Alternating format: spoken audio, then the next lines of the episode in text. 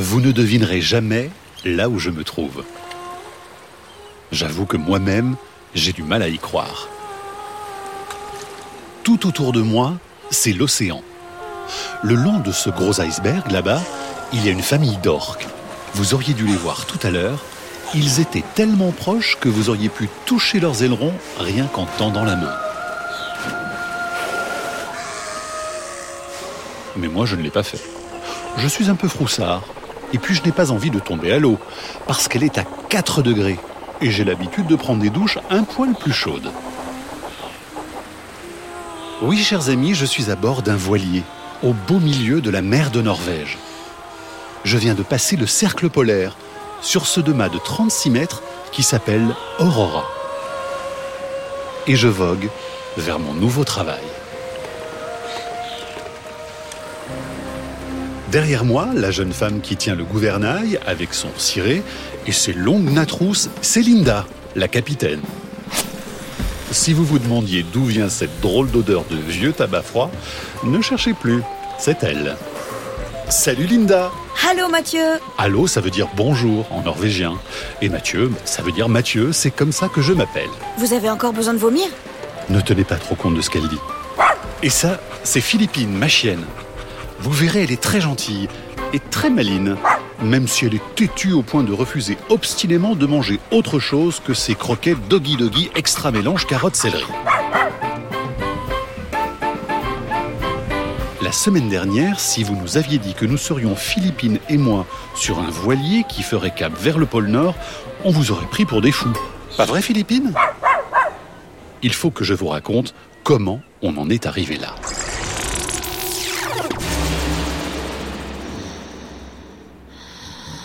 Tout a commencé un lundi matin. J'avais éteint mon réveil de sept heures trente, puis celui de sept heures quarante et celui de sept heures cinquante pour sortir de mon lit comme d'habitude à huit heures vingt-quatre, c'est-à-dire en retard. J'avale un café brûlant, je remplis en vitesse la gamelle de Philippine de très exactement cent dix grammes de Doggy Doggy extra mélange carotte-céleri, parce que si c'est moins, elle ne mange pas, et que si c'est plus, elle ne mange pas non plus. Je fonce sous ma douche, qui a la fâcheuse habitude de passer en une seconde du très froid au très chaud. Et puis je m'habille en un rien de temps tout en me donnant le courage nécessaire pour affronter le métro à l'heure de pointe jusqu'à mon travail. Bref, ce lundi matin-là avait tout l'air de n'importe quel autre lundi matin. J'étais loin de me douter que le destin m'avait réservé ce jour-là une surprise dont il a seul le secret. J'étais sur le point de sortir de mon immeuble... Mathieu ! Quand une voix m'arrête. Mathieu ! Madame Riette, non, je suis désolé, là, je suis très en retard. Madame Riette, c'est la concierge. Et oui, c'est son vrai nom. Mais s'il vous plaît, ne vous moquez pas trop, c'est assez dur à porter comme ça. Mais attendez, Mathieu, regardez ce gros paquet, il est pour vous. Ça, c'est pour moi ? À côté de la porte, il y avait un paquet. Sans exagérer, il faisait près de deux mètres. Devait peser dans les quatre-vingt-dix kilos et partout autour étaient collées de grosses étiquettes rouges avec écrit « Urgent ». Mais qu'est-ce que vous nous avez encore acheté, Mathieu ? Mais rien, Madame Riette, je ne sais même pas ce que c'est. Je regarde l'adresse, Mathieu Vidard, treize bis rue des Brocolis, pas de doute, c'est bien pour moi. Devant une telle surprise, vous pensez bien que le métro et le travail, je les ai vite jetés aux oubliettes. Il n'y avait plus rien d'autre au monde que ce paquet. Mathieu, et si c'était une bombe ? Mais non, Madame Riette. Alors ? Qu'est-ce que c'est ? Croyez-moi ou pas, la première chose que j'ai sortie du colis, c'est une paire de chaussettes. Oui, des chaussettes épaisses, comme celles qu'on met au ski. Et puis une deuxième, et une troisième, et puis vingt-deux en tout. Mon pauvre Mathieu, une collection de chaussettes, vous êtes fou, mon vieux. Puis des collants, des caleçons, des polaires, des lunettes de soleil, des gants, un long manteau qui avait l'air très chaud. Bref, tout l'attirail pour partir là où il fait très froid. Mais il n'y avait pas que ça. Il y avait enveloppé dans du journal une énorme clé, en bronze, lourde comme tout, et des classeurs. Des dizaines, chacun avec des centaines de feuilles, des colonnes à n'en plus finir, avec écrit thym, basilic, baobab, mimosa, ciboulette sauvage, camomille dorée, date du désert, pois chiche, soja, laitue. Mais c'est qu'il y a toutes les plantes de la planète répertoriées là-dedans. Madame Riette ne croyait pas si bien dire. Car tout au fond, coincé entre une paire de chaussettes et un slip en laine qui avait l'air de gratter affreusement, il y avait une lettre. Au moment de l'ouvrir, mes mains tremblaient. Une goutte de sueur ruisselait sur mon front. Cette lettre, je le sentais, allait changer ma vie.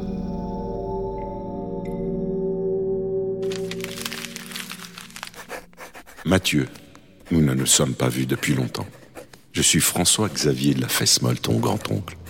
Et si je t'envoie ce paquet, c'est pour te proposer d'embarquer dans la plus grande aventure que tu vivras de toute ta vie. As-tu déjà entendu parler du Svalbard ? C'est un archipel au nord de la Norvège, pas très loin du pôle Nord. C'est le territoire des ours blancs et des baleines à bosse. Là-bas, un travail t'attend, car c'est là que se trouve un immense bâtiment creusé sous la terre, où ont été entreposées des graines, des centaines, des milliers, des millions de graines. En tout, six mille trois cent trente-huit espèces végétales de toutes les agricultures du monde. Comme ça, même s'il arrive des catastrophes sur Terre, aucune d'elles ne disparaîtra et l'humanité aura toujours à manger. Nous les avons mises là parce qu'il fait froid et que ça les conserve. Mais la température monte dangereusement, la glace fond. Les graines sont en danger. Nous n'avons plus qu'un seul espoir pour qu'elles ne prennent pas l'eau. Olma, tu la rencontreras, c'est quelqu'un d'extraordinaire. Mathieu, il faut que tu l'aides, que tu deviennes le gardien de la réserve. Jusqu'ici, c'était moi, mais je me fais vieux et je t'enlègue la clé.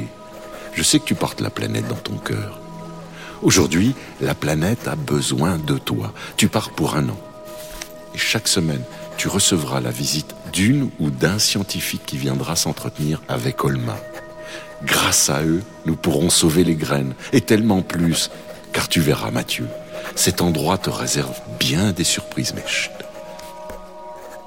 Surtout pas un mot de tout cela. Cette mission doit absolument rester secrète. Alors ? Qu'est-ce que ça raconte ? Euh, rien du tout, Madame Riette. C'est de la publicité. Mmh. Voilà ce que je fais ici. Ni une ni deux, j'ai fait mes valises, j'ai acheté quarante kilos de doggy doggy extra mélange carotte céleri, j'ai pris Philippine sous le bras et je suis parti. Et me voilà arrivé, chers amis. Je me trouve à soixante-dix-huit degrés de latitude nord. Je pose le pied sur le Svalbard, plus précisément sur l'île du Spitzberg. Nous sommes le premier octobre deux mille vingt. Il fait zéro degré, soit cinq de plus que la température habituelle à cette époque de l'année. En juillet dernier, il a fait vingt-deux degrés.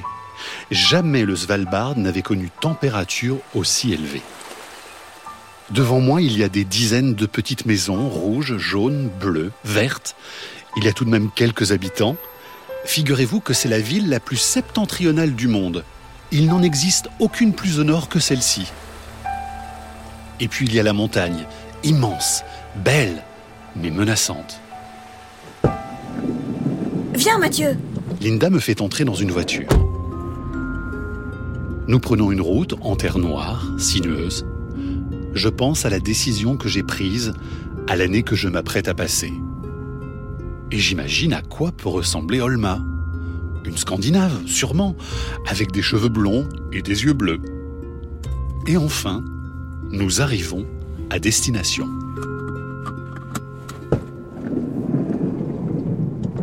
Ça va ?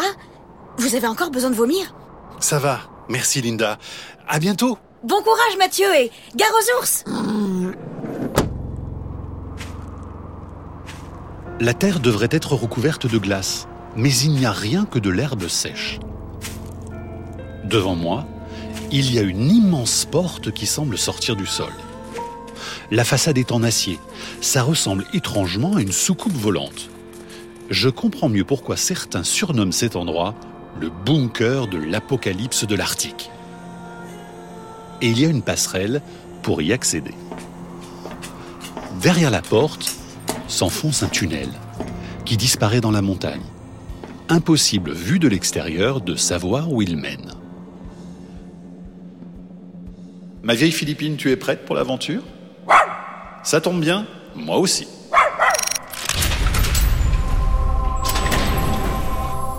Bonjour Mathieu, bienvenue dans la réserve mondiale de semences du Svalbard. Mon nom est Olma. Mais tu n'es pas humaine ? Entre. Je vais tout expliquer.